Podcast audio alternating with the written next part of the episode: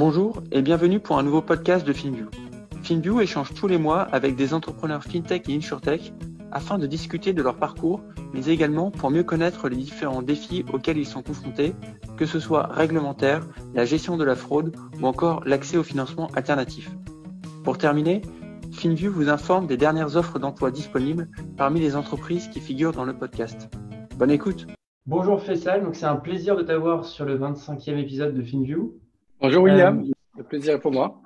Ce qui m'a marqué en regardant un petit peu ton parcours en amont du, podcast, c'est le fait que finalement tu as quasiment toujours été entrepreneur puisque FinTecture est ta quatrième boîte, si je ne me trompe pas. Donc euh, je serais curieux que tu reviennes un petit peu sur ton histoire et puis nous dire pourquoi tu as souhaité te lancer dans le secteur du paiement. J'ai grandi dans une, dans une, famille de commerçants, donc cette fibre entrepreneuriale a toujours été là et d'ailleurs j'ai je passais toutes mes vacances scolaires euh, dans l'entreprise familiale, qui, mon, grand-père qui vendait des matériaux de construction. Et j'avais toujours ça en tête, j'ai toujours rêvé d'être entrepreneur, jusqu'à ce que je fasse des grandes écoles, on va dire, qui m'ont un peu perverti pendant un petit moment. En sortant d'HEC, j'ai dû faire finance, euh, puis euh, banque DAF comme tout le monde. J'étais chez Lehman Brothers pendant une période qui, qui pourrait ressembler un peu à, à, la, période actuelle, on va dire. Ça pourrait se, dégrader à, ce niveau. Donc, on va dire 2008, euh, euh, j'y étais encore. Faillite, Lehman, changement de monde. Je pense que c'est devenu beaucoup plus facile à, ce moment-là de, de reprendre, de revenir un peu à la vocation initiale et c'est vrai qu'il y a eu quelques années, dans les années 2000, où la finance et banque d'affaires étaient, vraiment, euh, notamment la partie marché, était vraiment super euh, stimulante et attractive. Donc, ce, coup d'opportunité étant, ayant disparu, j'ai tout de suite revenu à, ma vocation initiale d'entrepreneuriat. J'ai lancé ma première boîte en 2010. C'était une société dans l'éducation. En fait, j'ai pas du tout commencé dans l'écosystème VC, levée de fonds. C'était c'est des entreprises à l'ancienne où euh, on avait euh, six mois de, de, de, burn, euh, de runway et on devait être rentable dans les six mois. Quoi. Donc, c'était un peu ça. On commençait dans une société dans, dans le secteur de l'éducation en Afrique. plutôt successful dans le sens où on a atteint nos objectifs qui n'étaient pas super ambitieux, vu la difficulté de croître de manière organique sur des projets comme ça avec très peu d'investissement. Euh, du moins dans la niche où on était. Euh, on, a eu un exit assez rapide. Je dis on parce qu'un de mes cofondateurs actuels est mon business partner et associé depuis ce moment-là, donc depuis 12 ans. Puis, grâce à cet exit, on a pu investir dans des sociétés un peu plus capitalistiques, une société dans le bâtiment, notamment la partie électrique, qui était présente dans une vingtaine de pays en Afrique, une société agricole, même playbook, euh, rentabilité rapide, croissance organique, Là aussi, c'était plutôt positif. Bon, dans le, c'est très faible par rapport aux croissances qu'on a aujourd'hui dans l'écosystème, la fintecture et dans l'écosystème tech. Mais bon, on faisait nous 20-30% annuels de croissance rentable, on dégageait de la, des bénéfices qui, qui, soutenaient une vie, on va dire, plutôt confortable jusqu'à, jusqu'au moment où euh, tu n'es plus excité par ce que tu fais et plus de, plus de challenge, donc ça devient assez simple. Et euh, ça commence, une petite musique commence à tourner euh, dans ma tête. Euh, recherche de nouveaux challenges, quelque chose d'un peu plus compliqué. Donc je commence à réfléchir sur quels sont nos points forts sur lesquels j'ai envie de capitaliser. Je pense avoir une capacité d'apprentissage plutôt, plutôt importante et être plutôt à l'aise dans le problem solving. Plus, le problème est complexe, plus je me sens euh, challengé, plus je pense être performant. Donc, du moins, c'est ce que je crois de, moi-même. Et deuxième critère, c'était un marché qui devait être très gros. Donc, euh, je n'ai pas choisi les paiements, mais les paiements remplissaient, on va dire, le secteur des paiements remplissait cette, secteur des paiements B2B encore plus remplissait ce double critère. Et c'est comme ça qu'on a rencontré euh, les, cofondateurs à Fintecture et on a commencé à réfléchir, on a commencé à se parler pendant un moment déjà, on va dire une phase limite de dating avant de se marier. Et, euh, on a décidé de, de, se lancer. On a réussi à lancer le premier produit commercialement en mars 2020. Et depuis, on, est sur une courbe de croissance soutenue. Donc, c'est plutôt un hasard de la partie paiement, mais la vocation entrepreneuriale était là depuis un moment. Merci pour, pour ce récap. Du coup, pour faire la transition, est-ce que tu peux présenter ce qu'est FinTecture et puis peut-être nous partager euh, quelques chiffres? Tu vois, typiquement, combien vous êtes aujourd'hui dans la boîte, TPV, euh, en tout cas les, les chiffres sur lesquels tu es, à l'aise de, de, de communiquer? Très bien. Déjà, je, je, petite introduction pour FinTecture, parce que souvent on nous met dans des cases euh, différentes et variées, parce qu'on a, on, a une approche qui, qui, est assez, assez unique sur ce marché. Alors, premièrement, FinTecture, comme je te disais tout à l'heure, on, on, est lancé commercialement en mars 2020, et FinTecture est la première plateforme euh, de paiement conçu pour les marchands B2B. Donc, on se concentre véritablement sur les marchands qui vendent à des entreprises, donc B2B. Après, on a aussi des marchands qui vendent à des consommateurs, mais dans la partie paiement B2B ou B2C, c'est un peu l'expression de, qui peut le plus, peut le moins. C'est vraiment la difficulté dans la partie B2B. Une fois qu'on maîtrise ça, l'adaptation sur la partie C est beaucoup plus simple. Mais notre focus est sur la partie B2B. Donc, je m'explique un peu sur euh, ce que je viens de dire. Euh, les, transactions commerciales en B2B se caractérisent par déjà des paniers moyens très élevés, donc qui, ne passent, qui passent rarement par la carte, des taux de marge euh, qui sont très faibles, c'est, le pourcentage de marge est beaucoup plus faible, donc on a moins la capacité d'aller encore une fois sur la carte. Euh, euh, et en plus, on doit bien connaître le client, donc il y a une, obligation de bonne connaissance de client et de KYC. Tout cela implique des workflows. L'acheteur n'est pas toujours le même que le payeur. Il y a, une il y a aussi un besoin d'embed l'information dans, la transaction pour pouvoir faire de la réconciliation, par exemple. Donc, pour, toutes ces raisons, ce sont des volumes qui n'ont pas été digitalisés, donc qui sont restés avec beaucoup de traitements manuels, chronophages, des retards dans les validations de commandes et dans la réception des fonds, euh, des gros besoins de réconciliation, des parcours de paiement complètement décousus pour les clients, euh, donc, notre plateforme permet d'apporter une solution 100% automatisée pour la gestion de ces flux et de ces transactions, quel que soit le canal, en ligne, euh, en magasin ou, pour des ventes à distance. Pour pouvoir faire ça, on a dû commencer par une feuille blanche. On a mis pas mal de temps avant de sortir le premier produit live dont je te parlais. On a commencé à travailler sur le projet quasi deux ans auparavant. Euh, on a dû créer des nouveaux modes de paiement adaptés aux enjeux aux problématiques que j'ai citées tout à l'heure. Euh, et, à l'ensemble des canaux de vente, parce que le, e-commerce B2B, ça reste euh, très faible, notamment en Europe. Ça commence à démarrer aux États-Unis, mais en Europe, ça reste très faible. Donc, si on a envie de faire des volumes, il faut qu'on puisse savoir, il faut qu'on puisse être aussi sur du, du, in-store ou, du offline. Euh, donc, notre proposition de valeur, et d'ailleurs, c'est un framework qui nous permet aujourd'hui de, de, valider des produits ou de les prioriser, c'est toujours de permettre aux marchands d'augmenter leurs ventes. Donc, il y a vraiment ce souci d'aller chercher du chiffre d'affaires incrémental, de réaliser des économies sur tout ce qui est traitement manuel ou d'autres types de coûts et d'optimiser la trésorerie. Donc, euh, euh, collecter les fonds plus rapidement. Euh, en interne, on, appelle ça save time, people's time, time to cash, save cost and increase sales. C'est un peu le credo qu'on a pour prioriser tout ce qu'on fait. Quant aux chiffres, Aujourd'hui, on est opérationnel dans une dizaine de pays européens. Nous accompagnons plus de 7000 euh, euh, entreprises dans leur collecte de paiement. On a déjà collecté des paiements auprès de 250 000 payeurs différents. c'est des choses qui sont fortement en croissance, bien sûr. Aujourd'hui, on, on, est une équipe d'environ 80 personnes un tiers à Paris, un tiers en province, dans d'autres villes en France, et un tiers à l'étranger, principalement Allemagne, Espagne et un peu Royaume-Uni. Euh, 50% de l'équipe, c'est de l'R&D, c'est de la recherche et développement. C'est pour ça, tout à l'heure, je te disais, on, nous catégorise un peu sur, différents types de cases, euh, que ce soit open banking ou autre. On a une infra open banking, mais on a un produit qui est vraiment optimisé pour euh, faire des transactions B2B. Ce que l'open banking n'est pas capable de faire, de, valider une transaction marchande, je parle bien. Donc, du coup, il y a ce souci d'immédiateté, ce souci de sécurité, ce souci de, facilité de, de, parcours pour pouvoir euh, ne pas perdre des clients, etc. Euh, on a une croissance mensuelle euh, de, 20% cette année, euh, maintenant. L'année dernière, c'était deux fois ça. Je pense qu'on a le potentiel de faire beaucoup plus, donc on, y travaille. Et on va bientôt atteindre à peu près 10 000 transactions par jour, on va dire. C'est un peu ça peut-être le, principal chiffre, ce qui démontre aussi la scalabilité de, l'infrastructure et notre capacité à, accélérer sur ça.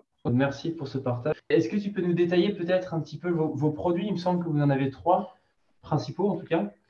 Effectivement, on a, on a, comme je disais tout à l'heure, on a dû commencer par une feuille blanche et construire des nouveaux modes de paiement qui sont propriétaires et qui nous permettent aujourd'hui de servir ces use cases. Donc, on a commencé par trois modes de paiement, de collecte de paiement on a un quatrième qui est plutôt sur la partie décaissement.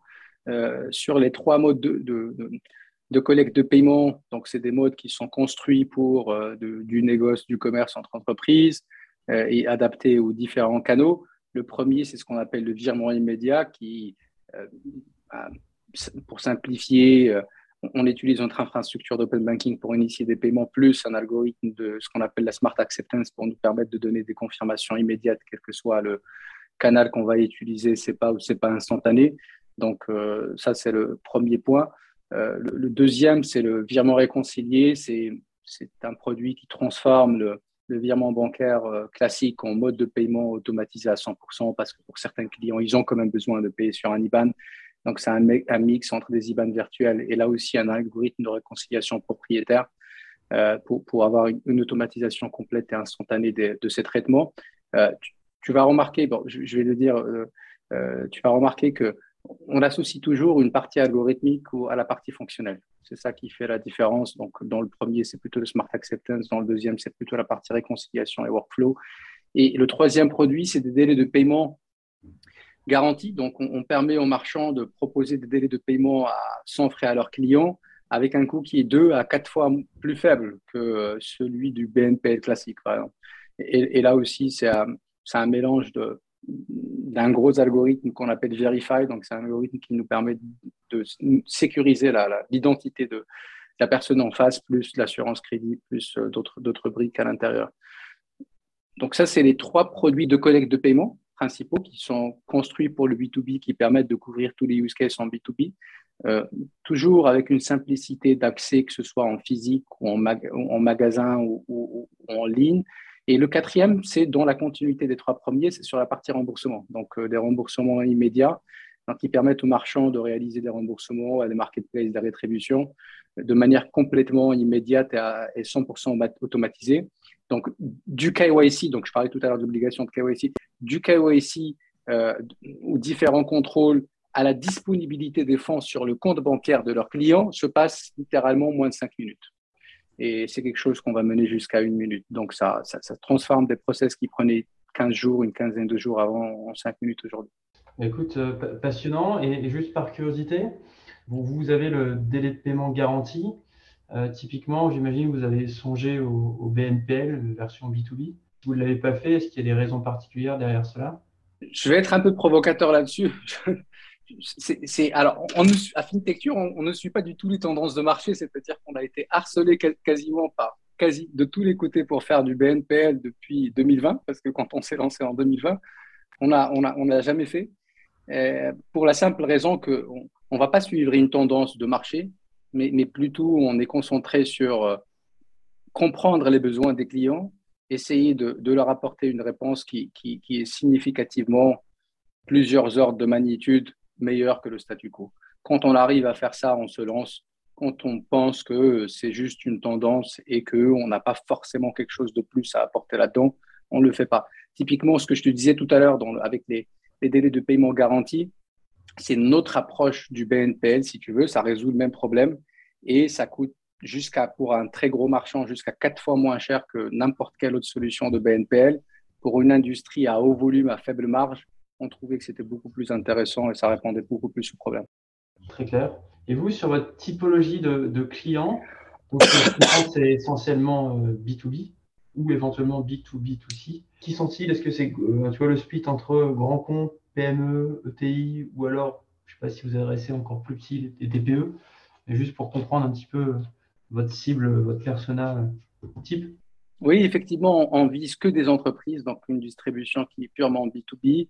Après, nous avons tout taille de marchands dans notre plateforme. Euh, ce qui va changer, c'est le canal d'acquisition ou, même l'effort qu'on va mettre pour pouvoir les avoir. Je pense que là, on est particulièrement, ce que, ce que tout à l'heure, on a plus de 7000 entreprises qui, collectent des paiements avec FinTecture.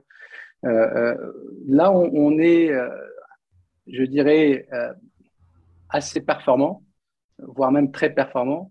C'est ce qu'on appelle les catégories leaders. Donc, sont littéralement soit un leader de la catégorie un marchand qui réalise un minima un milliard d'euros par an.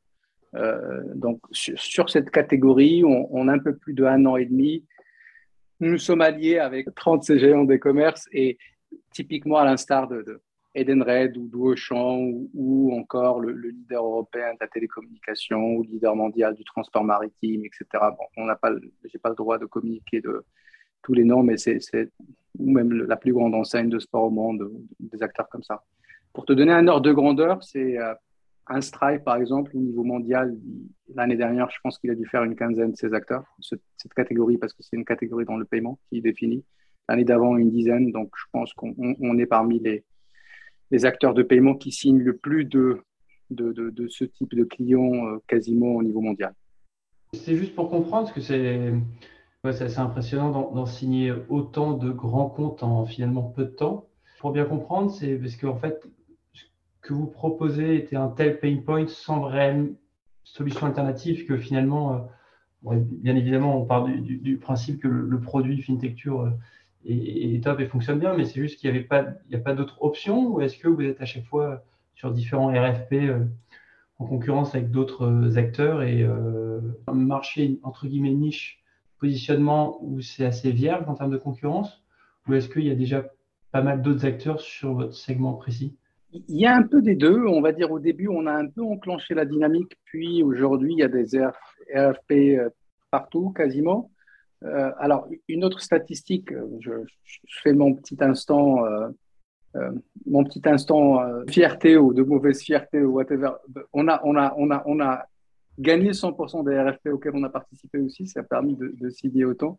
Alors, de toute façon, ces grands groupes, à un moment donné, passent à minima par une consultation de plusieurs acteurs. Si ce n'est un RFP, une consultation publique, chose de, bien structuré.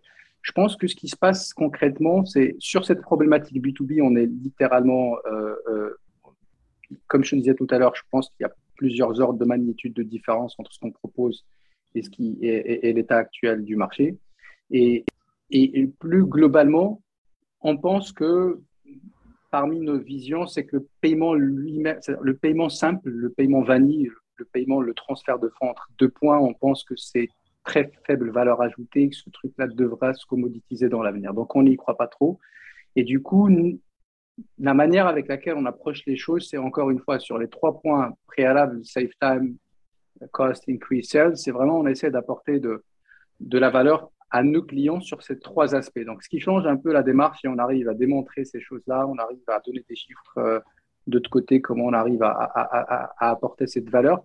Et, je dirais que le point, la clé de cette réussite, c'est vraiment un alignement parfait entre nos intérêts et ceux de nos clients, qui recherchent aussi une excellence opérationnelle, une optimisation de leurs coûts et l'augmentation de, leurs ventes, et aussi une, quête constante d'une meilleure expérience client pour leurs clients.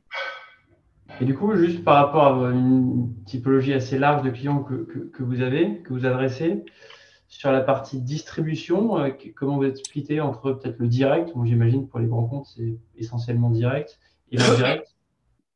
On a plutôt une petite équipe de distribution en interne, c'est-à-dire qu'on on est, comme je disais tout à l'heure, déjà plus de la moitié de l'équipe est en R&D, plus une, une équipe assez conséquente en, en compliance euh, et, régulation, etc. Donc, ça, laisse assez peu de, choses pour l'équipe de distribution. On croit beaucoup au partenariat, mais on a les deux. On, fait une distribution qui est mixte. La directe est beaucoup plus focus, beaucoup plus euh, focus sur soit des objectifs stratégiques, soit des choses qui vont venir aider à accélérer ou à lancer des marchés.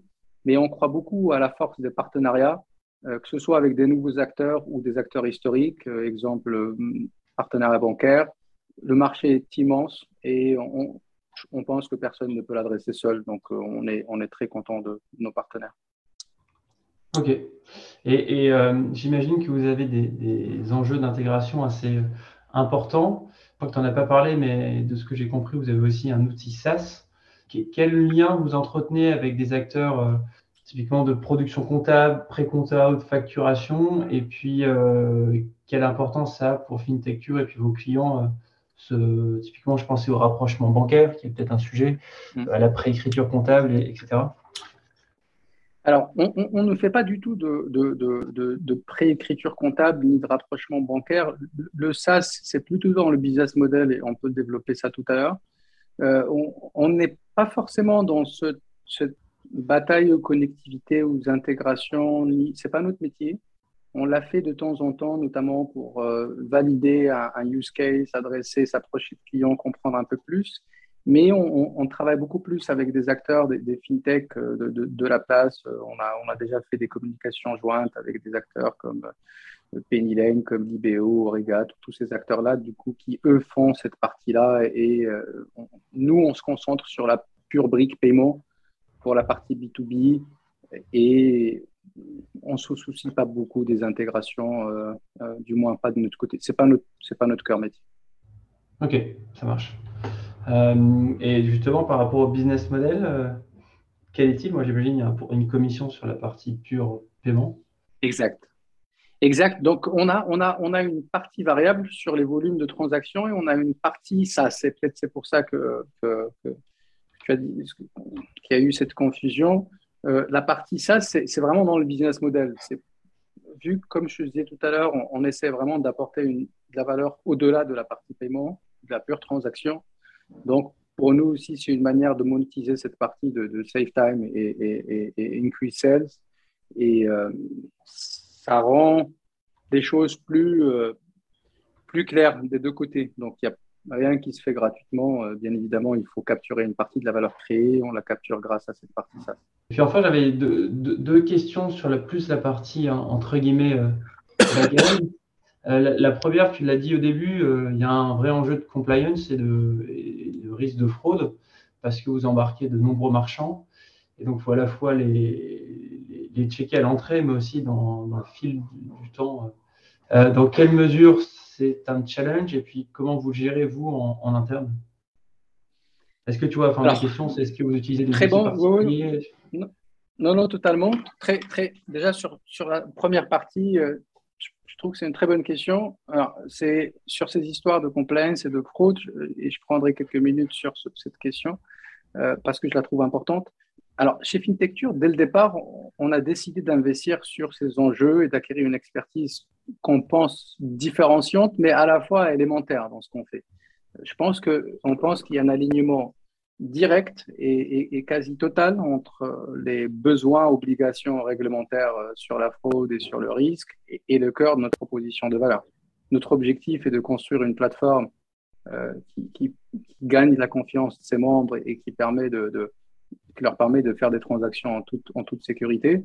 Euh, si, on, a des problèmes de, fraude ou de compliance, bah, personne n'est content. Donc, euh, je pense qu'il y a un alignement euh, parfait entre les objectifs réglementaires et ce qu'on doit faire. D'ailleurs, on pense que c'est encore plus cœur que beaucoup de choses qu'on fait. D'ailleurs, on, infra, on infra back-end on considère en interne que la partie anti-fraude, par exemple, est beaucoup plus cœur que la partie intégration banque, notre infra open banking. Ça veut dire que pour nous, ce qui vraiment va faire la différence, c'est cette partie-là. Euh, donc, on, a une équipe assez conséquente sur ces sujets. Euh, on a beaucoup investi, que ce soit en, gagner des expertises, mais aussi en people. La Chief Regulatory Officer, euh, c'est une ex-head de, de, compliance Société Générale. Ça peut, ça peut faire un peu pas très intuitif ou pas très est évident pour une fintech d'aller se d'aller s'encombrer, on va dire, sur ces histoires réglementaires. Mais je pense que sur le long terme, on ne peut pas construire euh, une, plateforme de paiement euh, sans attaquer ces aspects. Soit on le fait dès le départ, choix qu'on a fait, qui n'est pas du tout évident parce que ça pourrait ralentir un peu, comme je t'ai dit, ça peut être contre-intuitif. Soit on essaie de le faire plus tard et sur ce que j'ai vu, parfois ça ne marche pas. Euh, quand on essaie de se concentrer sur ces aspects un peu plus tard, il y a un changement de culture en interne et ça, rend les choses plus compliquées. Ok. Et donc juste euh, sur la partie euh, bénéficiaire effectif, AML, lutte contre le terrorisme, etc. C'est des outils internes que vous avez Vous passez par des prestats ou comment? On mixe un peu des deux. Euh, quand c'est pas cœur, quand il y a quelque chose de suffisamment bien fait en externe, on l'utilise euh, et on complète par euh, d'autres briques en interne. C'est plutôt ça. C'est le produit final est composé de, de... de toute façon sur ces aspects, c'est vraiment encore une fois une. Tu construis pas quelque chose qui est viable tout le temps. C'est un travail constant d'optimisation, notamment sur la partie fraude. C'est c'est une guerre constante entre euh, ce que tu vas proposer et les fraudeurs en face. Donc, euh, euh, il, faut toujours s'améliorer. Donc, pour nous, il y a ces deux aspects. Il y a les, solutions externes qu'on va pouvoir intégrer dans nos produits, plus ce qu'on va nous venir ajouter, qui fait notre différenciation. Et il y a aussi le dernier point qui est aussi important, vu qu'on a une plateforme de paiement où il y a un vendeur et un acheteur à un moment, en juste on s'assure aussi de, ne pas avoir des, des scams ou des, ou d'être très exigeant sur euh, qui, qui, peuvent transacter en interne. Ok, je comprends. Et enfin, j'avais une autre question sur les, les, IBAN un peu à la, demande, notamment pour le virement réconcilié. Euh, est-ce que vous, vous êtes en mesure de les faire vous-même, étant donné que vous êtes établissement de paiement, ou est-ce que vous passez encore une fois par un, produit tiers pour, euh, pour cette partie? Alors, euh, d'un point de vue agrément, comme tu le mentionnais, on, vient d'étendre nos agréments. Aujourd'hui, depuis quelques mois, on est, on est ce qu'on appelle le, service 5, donc c'est l'acquisition pour compte de tiers. Donc, on est capable d'acquérir les fonds d'autrui, donc aussi d'avoir des, contrats de, de, et de générer directement ce type d'IBAN. À savoir que de toute façon, quel que soit quel que soit l'établissement de paiement, au final, celui qui génère les IBAN, c'est la banque partenaire.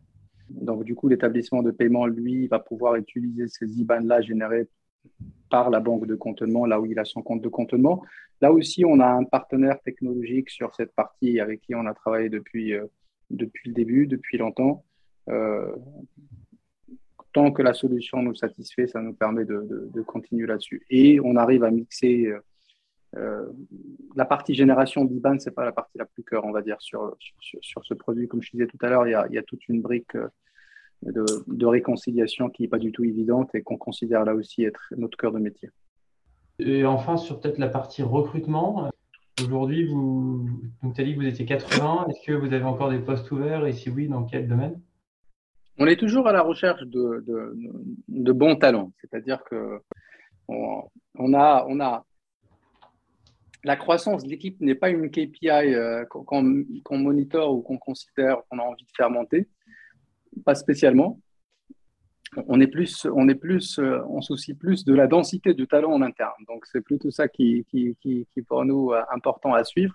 Donc on est toujours en recrutement sur tous les postes et, et, et pas de manière numérique, mais de manière qualitative. Donc à, tous les, très bons talents qui, veulent rejoindre une, une équipe on va dire, exigeante et, de qualité, euh, je pense que c'est plutôt, euh, on préfère être probablement moins et, plus performant que, d'accélérer l'équipe. Donc, pour répondre à ta question, on recrute et il y a toutes les offres euh, sur Welcome to the Jungle et sur notre site. Super, bah écoute, merci beaucoup Fessal, c'était un, plaisir de t'avoir sur le podcast et puis écoute, hâte de suivre la, suite de l'aventure FinTechure.